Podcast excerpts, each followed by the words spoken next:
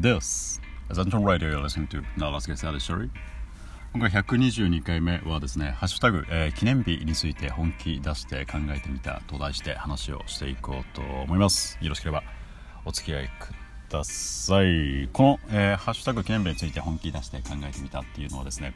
えーラジオトーカーであるニナコさんが自分で、えー発案されて今、えっと、トークも上げていらっしゃるのでそちらに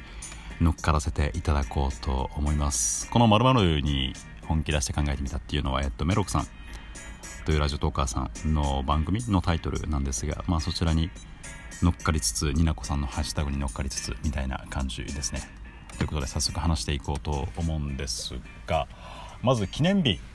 とは何か記念日とは何ぞやみたいなね 硬い話をしていこうと思うんですがなんだろうな記念日っていうのはまあ先に結論を言うとうん気持ちっていうのは伝わらないからこそ改めて気持ちを伝えるためにわざわざ設ける日みたいな感じですかね。今日なんかいろんなラジオトーカーさんの名前出してうちわネタで恐縮なんですけれどタクミンのボットやでっていう、えーラジオトーカーさんタクミンがツイッターで以前言っていたんですがまあ自分の気持ちはちゃんと相手に伝わっているのかなみたいな話なんですけれどなんだろうな脳みそ同士を通信ケーブルでつないでいるわけではないのでどんなに言葉あるいは仕草なんだろうな匂い表情とかを尽くしたところで相手に自分の気持ちは100%は伝わらない。まあ伝えるのは無理だと思うんですよね。まあいいとこそうですね。まあ 30%40% くらい伝わってたらいいとこなんじゃないかなと思いますね。でだからこそ例えば恋愛関係の記念日だったら相手に伝えてる相手に対する感謝だったりとかそれこそ恋愛感情だったりとか。あとは何でしょうね他の記念日。まあ例えば誕生日かあなたが生まれてきてあまあなパンパンパンパン。あなたが生まれてきてくれて嬉しいですっていう感情だったりとかあるいはなんだフォロワーさんに対していつも応援してますとかいつも応援してますいつも応援してくれてありがとうございますとかフォローしてる人に応援してますって伝えるとか。でこう言葉とか文章にしたところで、まあ、やっぱり100%伝えられるものではないんですけれどまあまあ普段伝わらないからこそ改めてこうやって伝えるための手段が記念日なんじゃないかなと思います。というちょっとね硬い話をしたところででもこの記念日っていうのはあくまで手段であってこの手段と目的の話。で目的はですねこの数字日付を覚えることではなくてなんだろうな感謝の気持ちを伝えるっていうのが目的だと思うんですよね。だからまあまあもちろんその感謝の気持ち自分の気持ちを伝えるっていう目的のための手段としてまあそのお互いに日付記念日を設けて、まあ、その日何かをするっていうのはもちろんいい手段だとは思うんですけれど、まあ、他にも例えば何でしょうね。セックスでこうつながって視線が絡み合ってる時に伝えるとか何でもない日に急になんかケーキ買って帰るとかなんか後ろから抱きしめて伝えてみるとかあるいは誕生日じゃなくてもその息子に生まれてきてくれて嬉しいよって伝えたりとかさっきも言いましたがなんかフォローん？フォローしてる人？フォロワーさんとかにいつも応援してますとか応援してくれてありがとうございますって改めて文章で伝えるとかまあそういうのが記念日ではないですけれどこの記念日は何のために記念日があるのかっていうのを考えると,、えーっと気持ちを伝えるため。でその気持ちを伝えるための手段としては記念日っていうのもありますがこう何でもない日に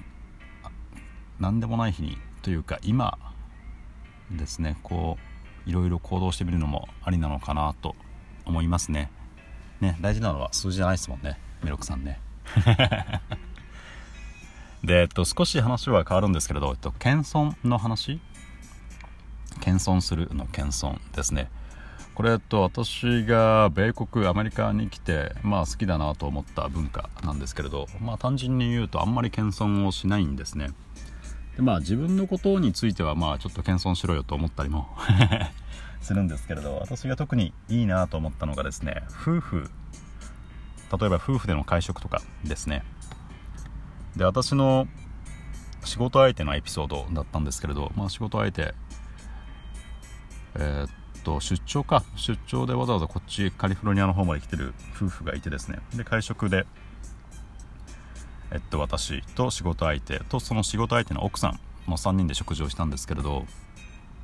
奥さんがですね仕事相手をすごい褒めるんですよ。っていうか話の流れとしては会話の流れで私が仕事相手男性の人を褒めた時にそこに奥さんが乗ってきてそうなんですよ。うちの旦那は本当にすごいんですよみたいな会話をしていてああこれすごいいいなって思ったんですよ。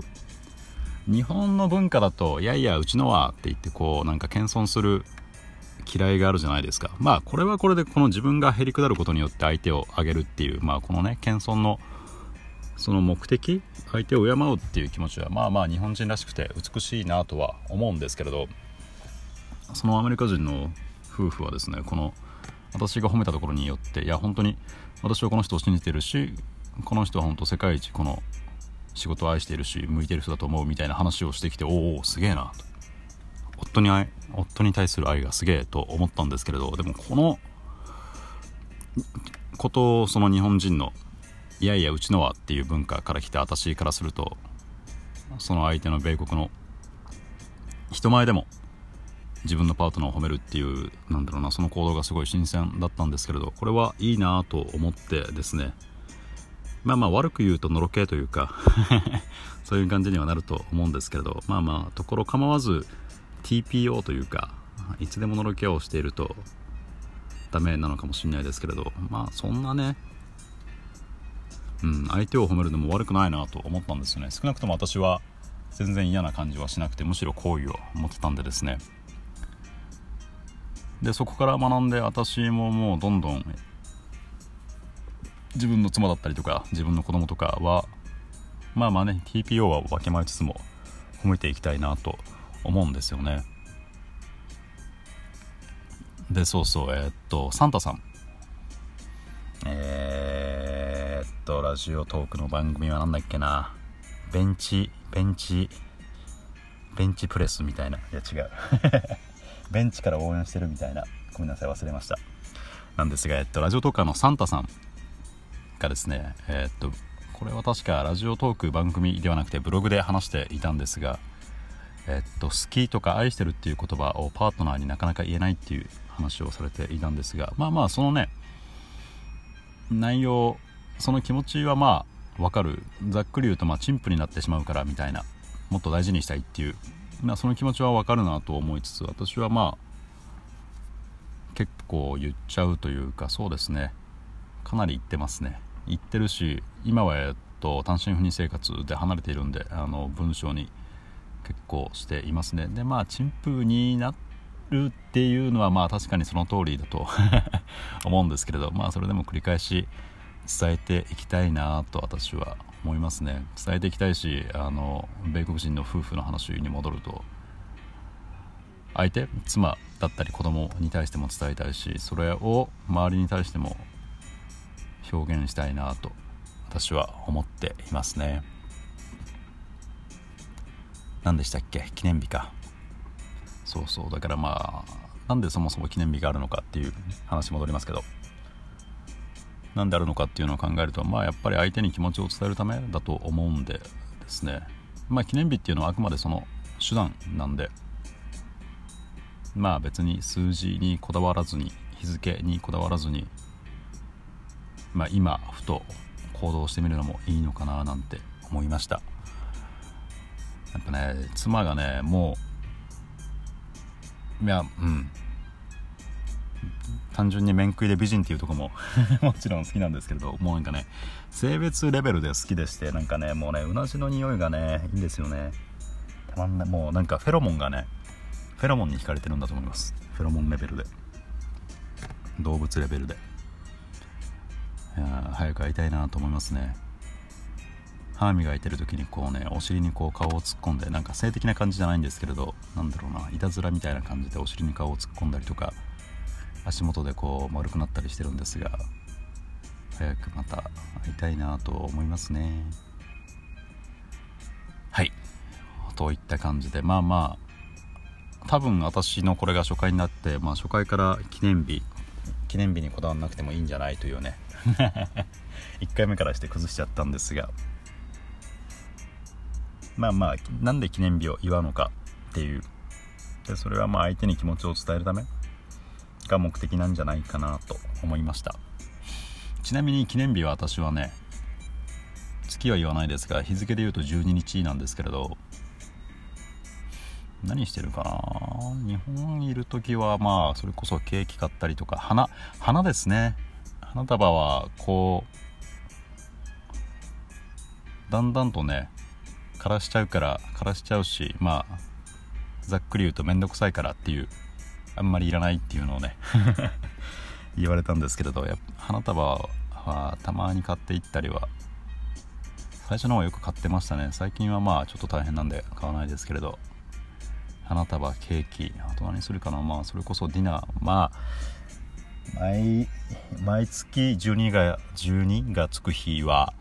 ディナーとはいかなかったですけれどそうですね。まあまあよくあるパターンですけれどケーキ花束ちょっといいとこで食事あとはまあエッチですよね。とかだったかな記念日の過ごし方は。うん。ということであとね2ヶ月くらいかな。2ヶ月くらいすれば会えるんですが早く会いたいなと思いつつここまでお付き合いいただいてありがとうございました。お相手はあなたの耳のひとときを奪いたいアンジャンでした。